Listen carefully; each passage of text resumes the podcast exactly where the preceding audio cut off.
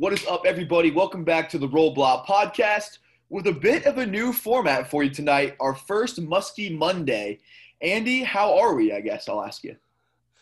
I mean, this is kind of a an idea that you had that was kind of last minute, so I'm still kind of grasping what what we're doing here. Yeah. But I'm excited for it. I love talking Xavier hoops, so why not talk some more David Xavier hoops? It'll be a little different than our regular bullshit. So it'll be kind of a breath of fresh air for the people that don't like our normal shit. so everyone, uh, no, I, I, appreciate that, and yes, this is my brainchild. Um, real quick, uh, it's gonna be a bit of a different format, a little, a little bit shorter. Um, but we have been kind of, you know, as the podcast grows and evolves, and our content grows and evolves, um, just kind of thinking about how to package things. And we talk a lot, if you haven't noticed.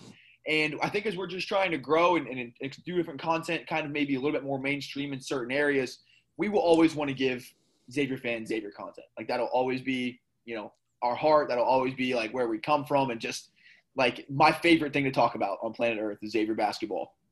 So I was like, fellas, what if we just did like a chunk of Xavier hoops on Mondays, just so we don't feel like we have to, you know, pigeonhole it in on our regular content. Um, we'll still probably talk Xavier you know what I mean? Like obviously on, on the real stuff. Uh, but just kind of another way just to get that content out there. And I just think of the perspective of like me, you know, like I just always want to be digesting Xavier content. So like if there's more out there, even if it's not good, you know, it's out there. I've listened to plenty of shitty Xavier basketball podcasts in my day, and here's another one.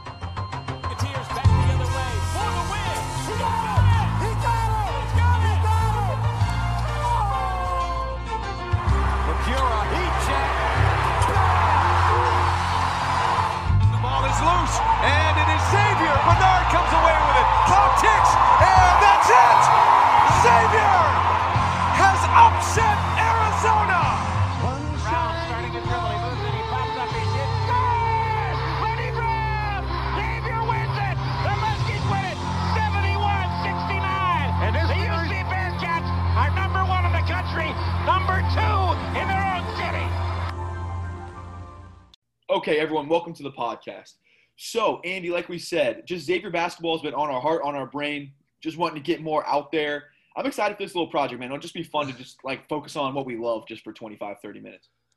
Yeah, because like we have felt a little obligation to reach out. Like we feel like just talking Xavier would kind of stunt our growth a little bit, and we do want to um, grow and get this thing as big as possible. We um, decided that we're actually gonna like take it seriously for that reason, um, and uh, with Xavier being one of the smaller fan bases in the um, like in the area, yeah. we, we, we kind of want to start broadening our horizons and talking more like national stuff uh, during our regular podcast. But we also got to get the Xavier feel out there. So let's just add another podcast every week. So yeah, I mean. Yeah, I think we'd be being disingenuous if we said that we didn't want to like broaden our horizons and you know, talk more mainstream stuff and build a bigger audience. Like we're on the race to 69, Andy. Yeah, I mean, we've only made 50 bucks and some change.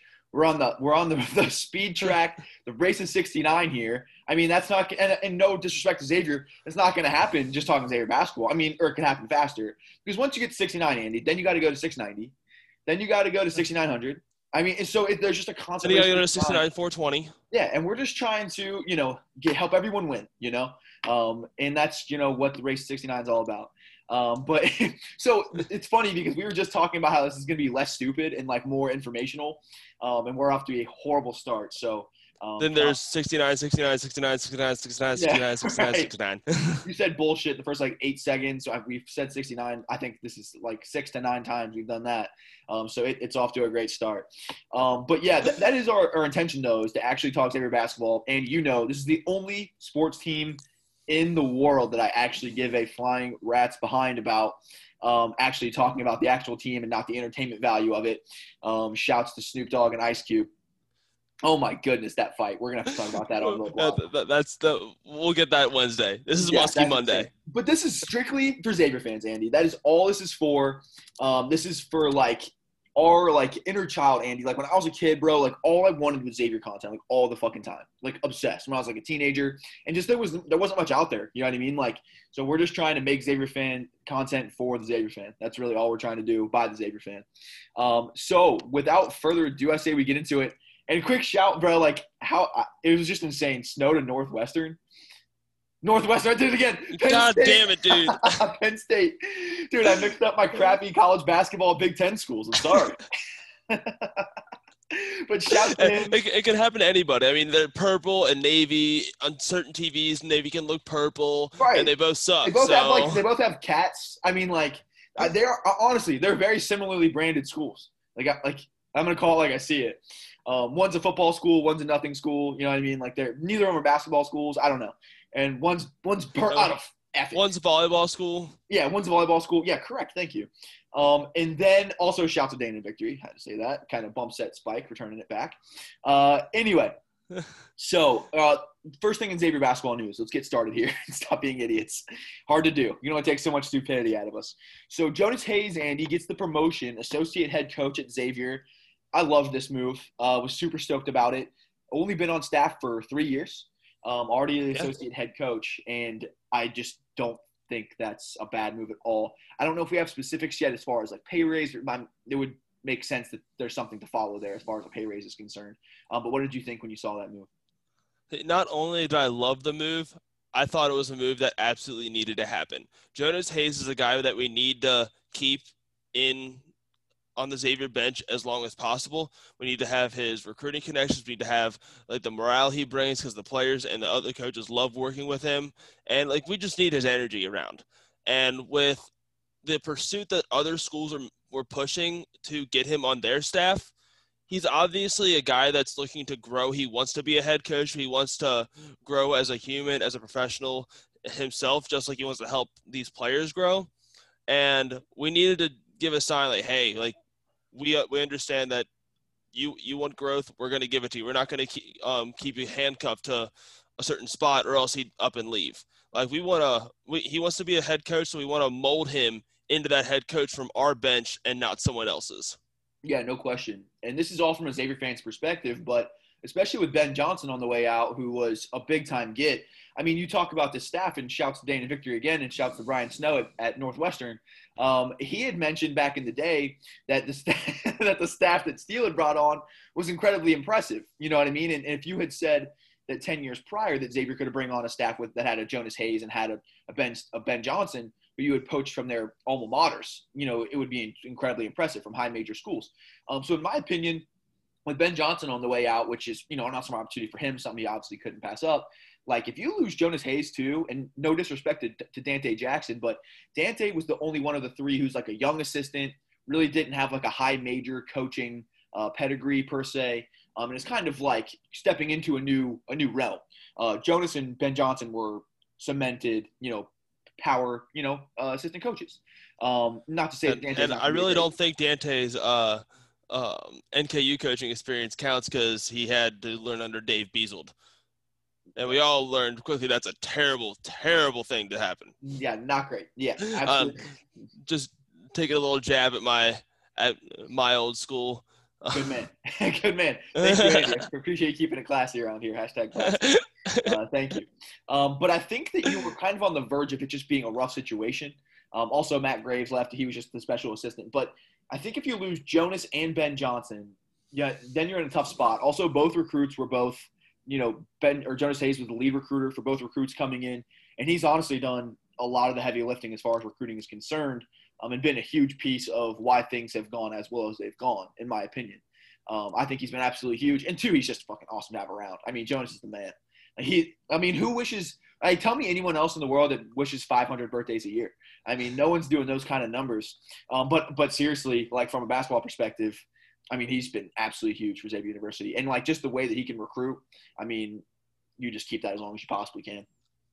Yeah, we really just needed to acknowledge that we know your dreams, and we we're gonna help you get there. We're not gonna, we're just not gonna hold you back, and we're, we're here for you just like you're here for us. And he he deserves it he has done so much for this program. The and in just the short three years that he's been been here, he deserves to already be in that position. And sure. he's he's a future head coach in the making, and it just shows that we're gonna get we're gonna get him there. Yeah, and I don't think this, and obviously the job that everyone has their eyes on is the Georgia job, and I don't yeah. think this stops you know Georgia from from taking him as the head coach. There's no way that he turns that down, but it may start you know like fending off some of the Tennessees of the world. You know what I mean? It, it gives you at least absolutely. a competitive chance. You know, to start you know fending off some other those from some of those other schools um, that you know could poach and throw money at them. So I think it's just kind of a move of commitment, uh, also a money boost. I hope. Um, and I, you know, I'd be surprised if it wasn't. But I think just a great move, and Jonas Hayes is just way too valuable, in my opinion, to you know let him slip through your fingers. Right. Yeah. No, no one's gonna leave a school in the Big East for a lateral move, and like, um, so no one's. He's not gonna leave. It's gonna be very hard for another associate head coach job to Right. take him away. Like that. That will fend off the. the or just like a regular assistant. You know, because I think a Yeah, lot of other Well, he's definitely not moving down. Right, exactly. I mean, I, I think that Tennessee was trying to throw a lot of money at him, but that would be if you're going to be a regular assistant in another school, that's a step down. You know, and also too, he's cemented here. From all accounts, he enjoys you know working at Xavier. So I think it's all a good thing all the way around. It makes it a lot tougher for another school to poach him as an assistant, uh, which is awesome. So it, it would probably be you would think a head job would be probably his next move. You would think. I mean, I'm not saying it's I would think so, a, a ton of money, which they could, because there are schools that pay more than Xavier. Um, but he's probably in a pretty good position now. But with that being said, is what we talk about the staff here. Um, more to come out about the special assistant. I don't think that's that crucial, if I'm being completely honest with you. Um, but when we, when you think about the second assistant coach here, um, another obviously we have two of the three right now. It's interesting to see where we go here. I'm kind of interested to see what kind of like to me, it's like what recruiting landscape are we going to be looking at, um, as well as kind of a coaching style. You would think it would be like we talked with Adam Baum, you know, a kind of a guard centric coach. Um, but I am kind of interested to see what kind of pedigree they're going to have. I know that we've had, you know, just from what I've been seeing, there was like a, an Arizona assistant attached to some to some Xavier names, an Indiana assistant, uh, a Marquette assistant, and also we've heard Luke Murray as well. And I'm sure that more names will continue to pop up. Um, but I'm just gonna be really interested to see where we go there. I don't know what your thoughts are on that.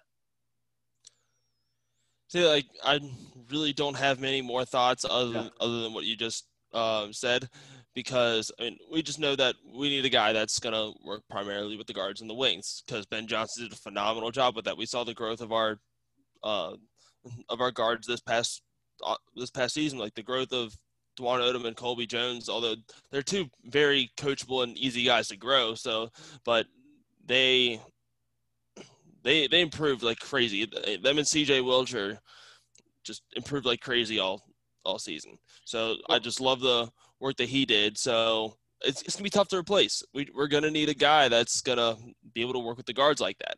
And Right. as far as the recruiting region, I really don't think it matters. We'll just we'll look at more of a uh, a of Yeah. the actual way to coach, but we need we need a good recruiter as well. Doesn't No doesn't matter where, because as long as they can bring in talent. I also just remembered, and I actually just noticed. I'm sorry while you were saying that. I appreciate you keeping your underwear up, uh, hanging up behind you. I do appreciate that, just for the visuals. Thank you. Um, but it's not something I'm super worried about. It, it seems like Steele. I mean, he can recruit, and obviously, I think that you know, getting a coaching staff, it's it's sales. You know what I mean? Like being a coach is being a salesman. He's obviously a great salesman as far as recruiting is concerned, and he seems very methodical and very well thought out as far as you know compiling a staff. You know, I mean, the first staff he put together was extremely impressive, and I imagine he's probably already been thinking about this as the time is you know as as things have come along. Um, but now more to roster stuff. Obviously, we added Nunge and Tandy to the roster, and the incredible recruiting stretch continues. And I think these are some huge additions, and it's gonna. We talked about this a little bit, but I just have been thinking about it. Man, I've been like literally like writing down rosters, writing down lineups, writing down rotations. Um, Julie and I actually brought home a big whiteboard just so we can start writing down like you know on the big board like rosters and rotations and crap. Like there is so much depth and talent on this roster, and I love what Nunge does from a, a versatility perspective. And we don't have to get into this too much because you already did. But oh my goodness, I have just been drooling over the roster, bro. Like it, it's insane how much talent this this group has. and it looks like we're getting the right talent as well. Because we, what, what Nunge does is he, he fixes a, a hole that we had. It was a massive hole last year, and what he is is he is the exact opposite of it. And he he, he can defend down low, so he helps. Uh, so he, he helps the interior defense. He helps us be able to slide Freemantle over to the four, so he's not paired up with the Nate Watsons and uh, and Yeah. the big Georgetown guys And the Like- Duke, the Duke big men, Theo John. The the Duke, yes, like Duke, Duke level big man Theo John, who just bullied, bullied down there, with the average eight eight points, five rebounds. Oh, that, that's Wednesday. but but Um, definitely, bro. But he is exactly what you would want. I mean, he can legit shoot. I mean, we it's been said like can shoot for a big man. I think he can legit shoot straight And up. he's got a smooth stroke back there. I mean, uh, he, he was he was legit. He was literally Luka Garza's backup. He was another Luka, less dominant Luka Garza. and the numbers don't go back there. numbers don't go crazy, but like I would argue seven and a half and five rebounds behind the player of the year and the highest usage player in the country. Pretty freaking impressive, in my opinion. with the with the, with a, an offensive rating higher than anybody on our team. Right. And he's got he's got, got some great touch. I'm not going to call him a uh, three level scorer, but he can he has great touch around the basket and has a great soft touch from, from deep, a Yeah. smooth shot out there. He is going to provide a lot of offensive versatility, where he's not going to be um, like I said, he's not going to be offensively inept like Jason Carter was, and he's not going to be glued to the block like Tyrique Jones was. He's going to be able to spread the floor, and we're going to be able to move everybody everybody around. It's not necessarily going to be positionless basketball because he's not going to be able to take a guy one on one, uh, but he's not going to be able to take a guard one on one off the dribble. Uh, but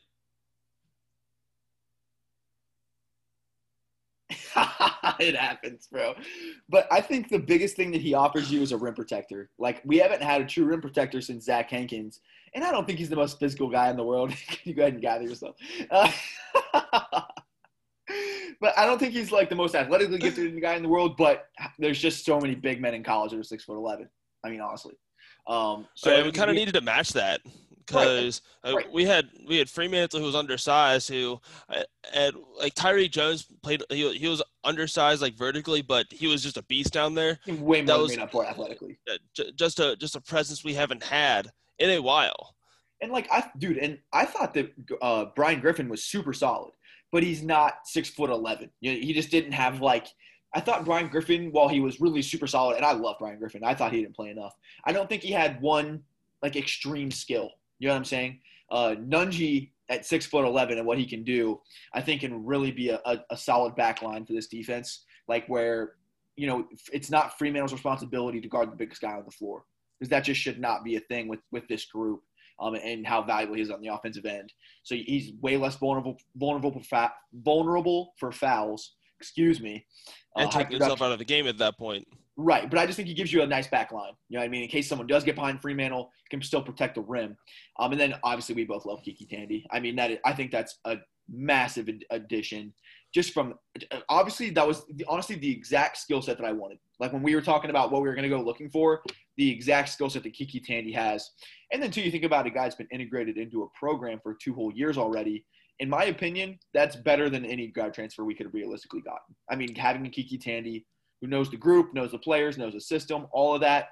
I mean, I think that's extremely valuable. And then too, I think it says a lot after a very like a, a very tiresome, like a, a huge trial of a season for KyKy. I mean, that he wanted to come back. I think it answers a lot of questions that we had about his investment. And obviously, everyone talks about the stupid facial expressions and all that crap.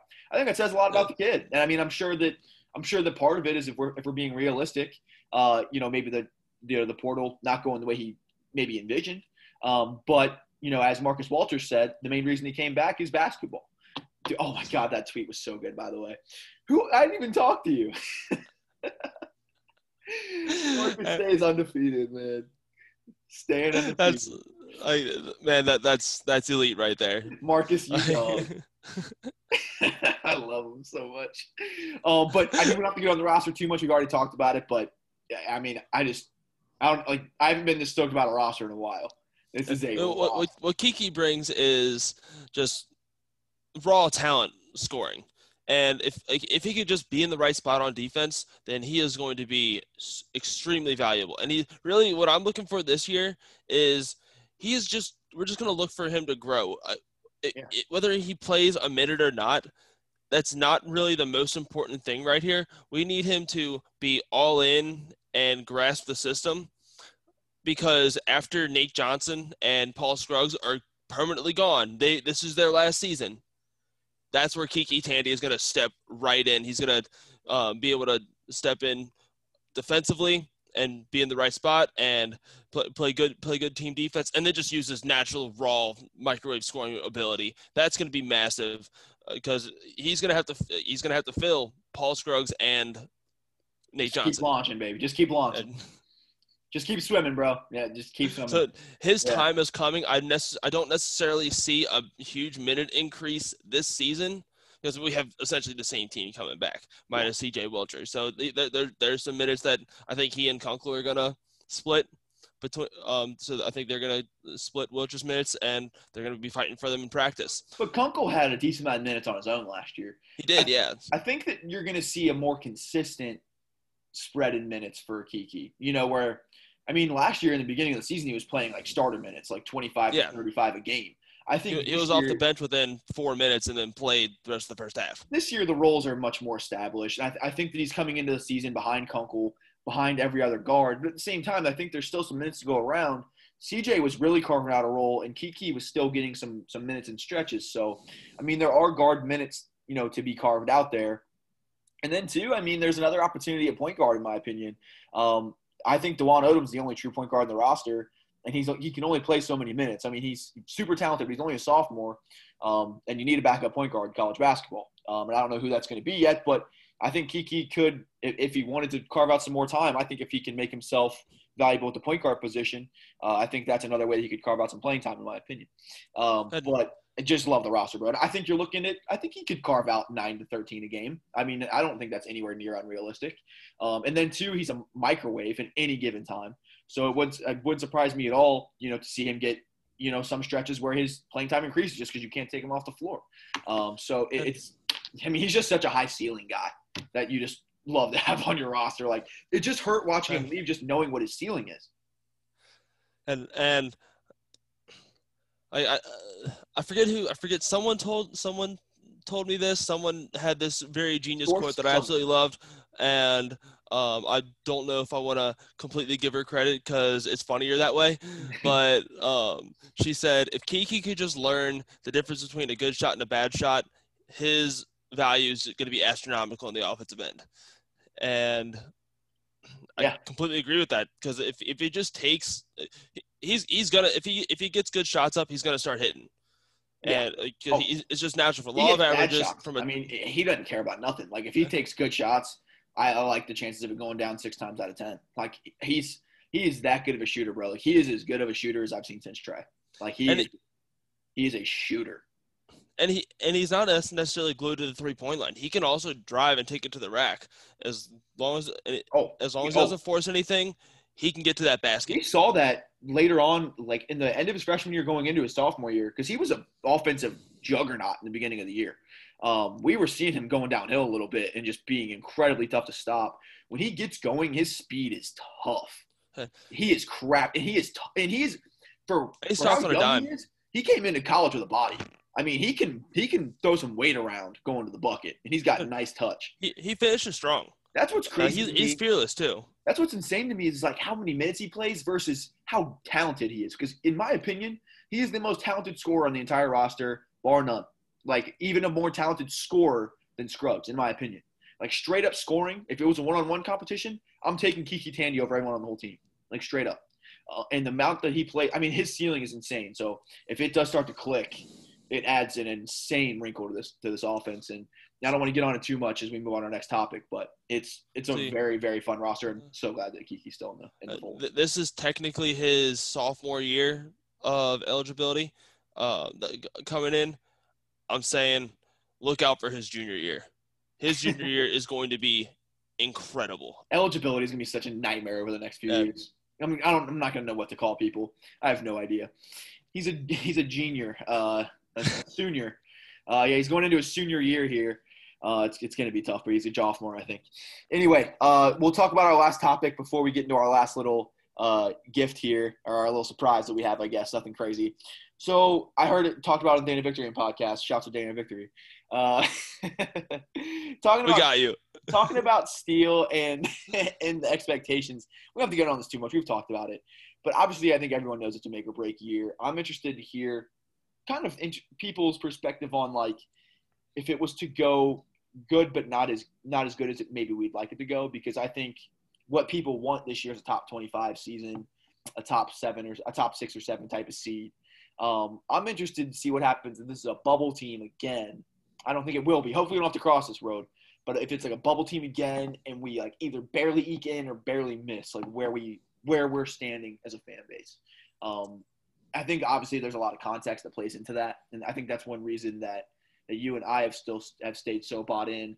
It's just like there's so much stuff that's made it the way that it is, bro. Like this was not a normal year for anyone, and I doubt that UK is calling for Calipari. I doubt that Michigan State's calling for Izzo. I doubt that. Duke well, the crazy thing is their fans are, but we call those fans idiots. That's actually true. Uh, actually, that's a lie because, yeah, you're right. There are actually a lot of fans doing that, and they might have a couple more Final Fours to their name. If I'm being completely honest with you, but yeah. I, I don't know, dude. Like, I we've had such a young coach in such a tough conference, inherit a roster that lost so much. Um, and man, I've been honestly impressed in certain stretches. And don't get me wrong, I've had my my criticisms for sure. But I remember maybe the most important, the most impressive thing that I've seen is that first year when it was bad. Like remember at Maui, we got torched. I think it was like either early in the Big East or right before the Big East started. Like we were in rough shape. Like we lost six nine. Big East games in a row, including yeah. including DePaul. There were some stretches where it was bad. Like we were like multiple games under 500, and it was ugly to watch. And there was a part of me that was like, oh my goodness, this could go off the rails in a hurry. And he kept it on, and we almost snuck back in the conversation there.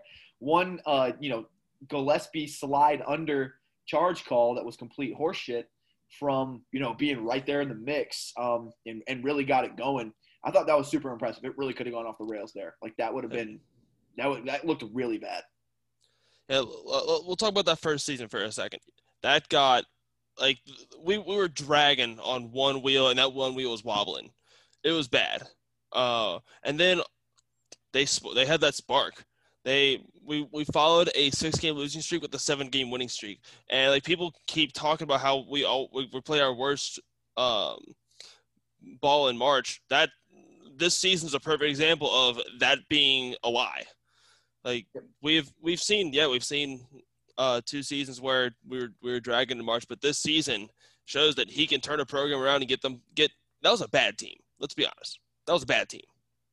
Like, you got a got, you got a it was, it was a it was a young team that did not mesh well together at all, and he got them playing a style of basketball that we really hadn't seen at Xavier in a while. Like he he was very defense first. We're gonna uh, win win win with our defense and have the defense spark the offense. And like we held we had Villanova like 56 points. That's kind of unheard of with the way with the way they play. Uh, granted, that wasn't like your typical dominant Villanova team, but they're still Nova. They're still Villanova. They're they still, still had Collin Gillespie. They've been and, good every year in the Big East. I mean, in, in different degrees, but yeah, you're right. Yeah, so and we we held them to under 60, and we we took them to overtime just by playing great interior defense and uh, and sparking our offense with it. We didn't we I'm weren't shooting the ball lights out right now. I almost go interior. I'm fighting every instinct right now, my man. Um, I love it. I, but I think we both know. I don't think we need to, you know, get on this one too much. Obviously, we, we all know what the implications are right now, and I mean, I just think that we know this one. Like we know what needs to happen. I don't think it needs to be said on every single comment that Xavier basketball posts on Twitter. Like, I don't think you know every single Mike Saver of the world needs to comment on literally everything. And I don't know. I guess there's a way that I mean, it was talked about on Day Victory. Shout out to Day Victory. Um, that there was this conversation during the Mack era after the Des stuff. Um, there were some real conversations. I remember those days. Um, I remember being at a Creighton game and hearing Fire, Man, Fire Mack chants. Um, when we lost bad in overtime. So I mean, it's not like we haven't been here before. Um, and this is a whole different ball game. We haven't had a coach inherit a Big East team that had lost two of their best players in school history. You know, um, so and, yeah, and and also like we're also a, think about it. We're a we're a Naji Marshall charge call. We are a Kaiser Gates. We are a Paul, Paul injury. injury away from a COVID. A, a, COVID away from having a completely different conversation. Mm-hmm. Like this conversation does not have. If one of those four things does not happen, we're not having this conversation right now. Honestly, the odds of all three of those seasons going the way they did are, is pretty rare. I think if you were to go back in time and roll the dice again, I think we'd probably make the tournament one or two times out of three, at least. Yeah, and we're and we're not having this conversation. And this is not a conversation. So, I mean, I think But it's I- gone about as poorly as it realistically could have gone. I think we've had some tough luck, but you know, it's this isn't a luck-based business. This is a results-based business. Um, but you know, so it goes. But uh, that, So, that's part of the ball game. So what we're looking for this year, I mean, obviously we're looking for a great, not just improvement, not just getting into the tournament. I'd very much like to not be on the bubble and not go through those stresses. I'm tired of. Also- tired- my marches have been really sweaty, and I'm tired of being sweaty all March. like to be a I'd, I'd love to see an improvement in must-win games. Yeah. So the the win and get in game record has not been good at all. So that definitely needs to get better. Um, and there has there has been like the the Butler game was a very poorly coached game, and we all know who I am when it comes to uh, talking about Travis Steele. It was a very poorly coached game. Agreed. Uh, so that is like, but stuff like that. In-game coaching is a learning experience. You grow with it. Most other coaches have that in-game, uh, in-game, in-game strategy, in-game adjustments. Like they don't. It, it, it's ugly for just about every coach, and most of them don't have to do that against the Big East. I was younger, but there were days during the Mac era, like his first few years, I was like, "What the hell are you thinking right now?" Like, Well, yeah, just- that, that, yeah. There were even games like his final game. I was like, "What the hell are you think, doing right now?" Later in his career, shell shocked. he improved a lot. I thought he was pretty dang good most. Absolutely. Um, like the Arizona game, for example, he outcoached Sean Miller, in my opinion. That that he Um, did. I'm I'm I'm not saying uh, Chris Mack was ever a bad coach. I'm saying like Yeah. even Yeah. even as like uh, even as a top five team as a as a guy who's about to take over a program like Louisville, you still have games like that. Yeah, yeah, it happens. Uh, I think there's a lot to be learned, but I think that I, I think that firing would be would be too far. I don't even think a seat's hot with the in my um, administration just in yet. my opinion, this is the last thing I'll say on this. I think that Xavier fans should be huge Steele fans right now because I think if you have to go in a different direction and start from scratch, I think that's worse. really bad news for a program like this. I think that this has been honestly a pretty lucky stretch of coaches where we have just not missed, you know. And for a small program trying to punch above their head, that's massive. And that creates continuity and just what that allowed us to build year in and year out and just build a brand of consistency. I, I, I don't think that going in another direction would be I think it'd be very, very risky for for Xavier for Xavier University. Well, especially because like you, have a one a big buyout. We saw what um is happening across the street with with a big buyout. It's not it's not pretty. Messy over um, there. Yeah. We like we can't even afford to we can't even afford to keep coaches to coach for us. We very much can't afford to pay coach to not coach for us. So one, you have that. So if, unless you want to, um, unless you have three million dollars to, uh, Yeah. just throw out, I would I would shut up on that on that Aspect. I don't. I mean, we'll see how Dogecoin does, but I don't yet. Um, uh, but also like it, it's going to create like that you're going to have a bunch of transfers. We, we're and we're you, you have no idea how the recruiting is going to be either. So we Yeah. are in the middle of, a, of it's the just a complete unknown. It's, it's not like you're in North Carolina where you can just have the cream of the crop and all the best assets in the world. And don't get me wrong, the Xavier program is built a lot, and it's in a it's in much better shape and a much more attractive job and a much more attractive much more attractive option for recruits and everything like that. But it's still not, in my opinion, if you if you stripped all the coaches of their jobs and had every job, you know, on the slate, I don't think it would be in the top 25. I think it might be in the top 35, top 40, but it's not Michigan State. You know this. it- You know what I mean? It's not Michigan. In my we got to know who we are. Like a Yeah. lot of people think that we can go out and get Mark Few, which spoiler alert, we can't. Who? Who thinks that? And and we'll go check into an asylum real quick. I, I think we'd be competitive in, in, in a coaching search, but it's a it, but like look how look how much Indiana is struggling, and they're Indiana.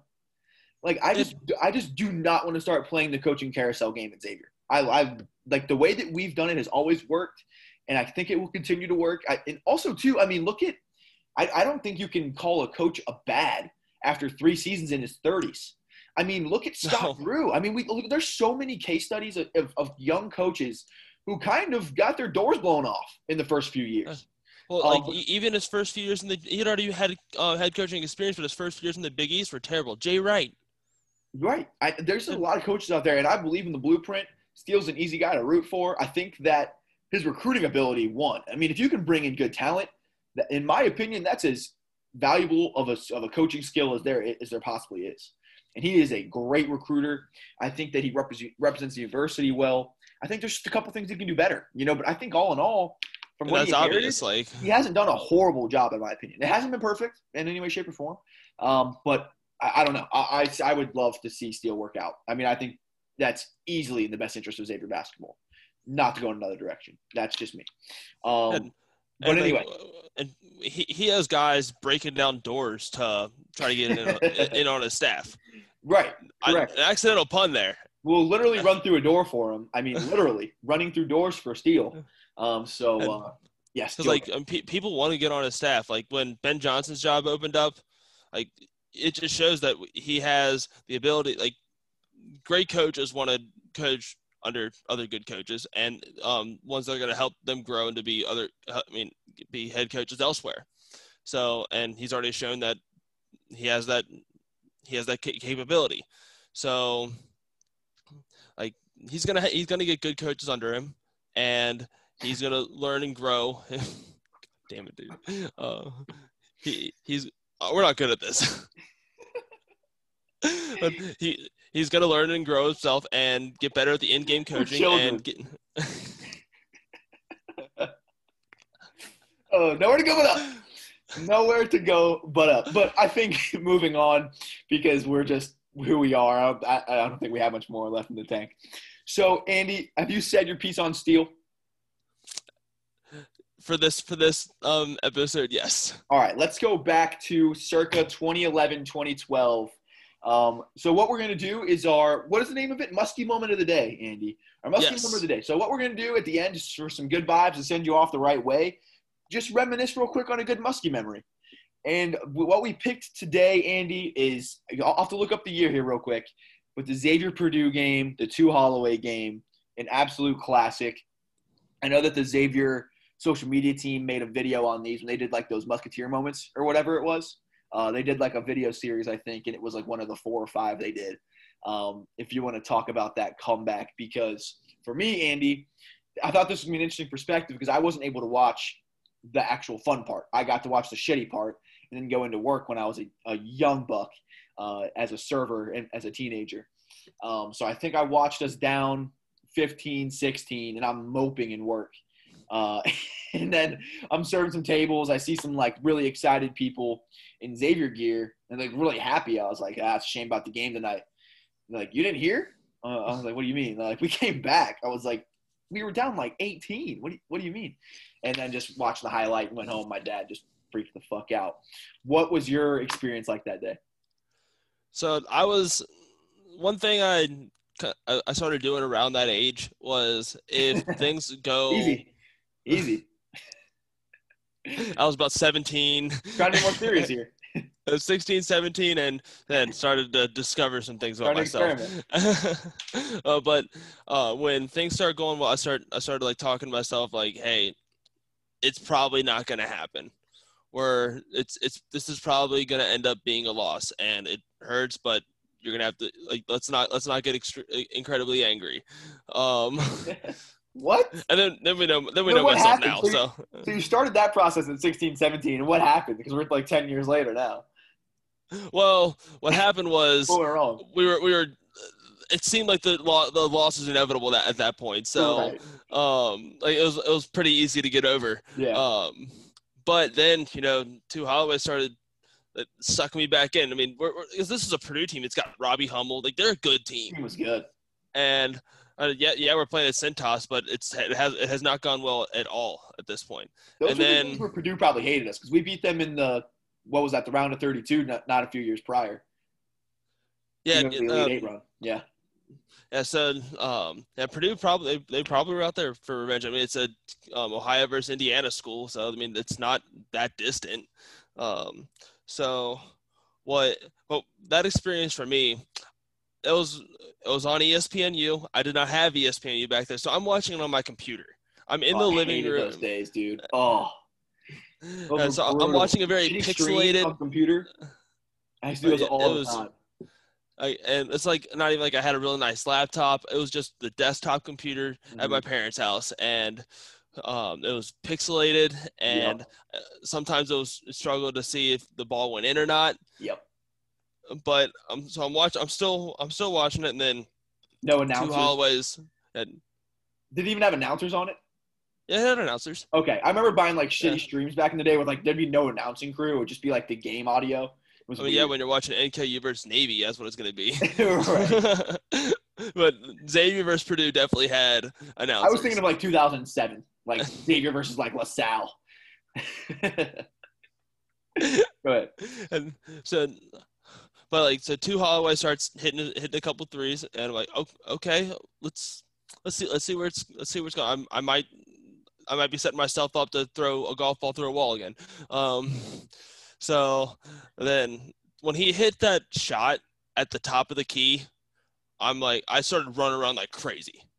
Like I, I ran around the entire kitchen the entire and i'm just screaming. My sister comes down like will you shut up? And i'm like no xavier's coming back so get used to it right now So, we are so back baby I've seen the highlight a million times, and I didn't mean to interrupt you there, but there were those just those plays where Tu would get a screen, take one dribble to either side, and pull up, and they just would always go in. Like it was just like his signature. Like he just needed one dribble off of a jab step, pull up, nothing but. And I feel like there were swishes every freaking time.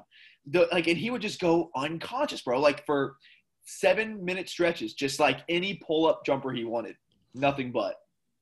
and it's not like he was like some big six eight guard out there like he Five ten on a good day. uh, Yeah. five ten on a good day shorts down to his ankles and he is just pulling up over everybody Shout out to Baggy fam. It was just incredible. I always get this game mixed up with the Vanderbilt game. Remember that one? We went to Vanderbilt on the road. I think it's just because it was comeback game, team that wears gold. Um, and especially back then, I mean, beating a team in a power conference back in those days felt like a big feat. You know, you felt like you kind of slayed a giant a little bit. We still had the, you know, the mid-major role or the mid-major tag on us back in those days. I remember. I, I remember I was I was at the game against Georgia um, when Kentavious Caldwell Pope was there dropping 30 and we Caldwell just kicked the shit out of him. Yeah. He, he, he was not there yet. Not at that. Not at that. Kentavious Caldwell Goat has always been Kentavious Caldwell. uh, so, goddamn. I, I was at that and we just kicked the shit out and. I just came out like, we are a big time program now. Did you talk shit Like, it had that-? Oh yeah, I um, flipped him off down there. No wonder they wish you haven't. Come to the come to this side. Come at me. I'm a man. I'm 40. Great I'm stuff, dude. I remember. I remember just being so giddy, dude, because I still get emotional about Xavier games. I mean, I like not like that. Like I'll be like it'll just me- mess with my mood. But I remember back in those days, like that would be either like you know the like the office, like when it's like good news or bad news, like you're throwing a party or you're just pissed. Like I'm either throwing my shoes at the TV or just absolutely going bonkers and just like waving my my shirt around my head like a helicopter. Uh, like that was. I mean, I just freaked out at work the rest of the night and probably just didn't remember anyone's orders or anything like that. But just, oh my goodness, an absolute day maker, bro. Like Tu was the best. And that, that that was really a big moment where like Tu is reaching goat status here. Mhm. Like he is inserting himself into a top five player in program Creating a legacy. Yeah, he- like that was one of those moments that started like creating a legacy for Tu. Yeah, because like he had he had that Kansas State game, and then um, so he, he already had that under his belt where he put himself into into Xavier It could be a remembrance. fun topic some days. One of the clutchest Xavier players of all time. He's got to be in the top five, just from pure, pure clutch. Easily, easily, Easily. Maybe, maybe, maybe number one. Uh, yeah, like, I mean, I, I say like I say it all the in the time. Like, like uh, I always say, Skyline was Tu Holloway today. Needed that clutch. needed that. I love it. I Came, love came it. up big. I love it. Nothing like a good memory, and we just thought that would kind of just be like some good vibes. As like being a Xavier fan's kind of been rough, and it has been so negative. Um, so we just thought that'd kind of be a fun thing at the end, just kind of reminisce on a positive Xavier memory because there's been so many. Um, We've been surrounded by so much negativity that we just need to um, we need to talk about the positive stuff. and Deal with the- it, Mike good Saber. times. I muted him, so I don't even know if that guy exists. I don't think I'm gonna. I don't think I will. Nah. I'll pass. Uh, it'd be, it'd be better if I did. her, and I will not do it. Um, anyway, I hope this. I hope this was. I hope this served. I hope this was fun for you guys to listen to, especially our Xavier fans out there who we always have love for and always create content for. Andy, appreciate you jumping on and allowing me to wake you up and uh, and talking Xavier hoops with me at uh, ten o'clock on a Sunday night. hey, there's no no place I'd rather be. So like, now I'm gonna go continue my either nap or uh, volleyball watching. Some people call I'll- 10 o'clock at night going to sleep, sleep. Um, but that's your prerogative. I'm not going to tell you how to live your life. It's, it's quality nap time. Yeah, correct. Love you, Uh, brother. Stay classy. Uh, Xavier Nation gang forever. Good to talk to you. Thanks for doing this with me. And hey, get used to this because the the Sunday night Z- Muskie Mondays, it's looking like it's gonna be a pretty regular thing. So Xavier Nation, we do this for you. I love you. Have a good Monday, you rascals.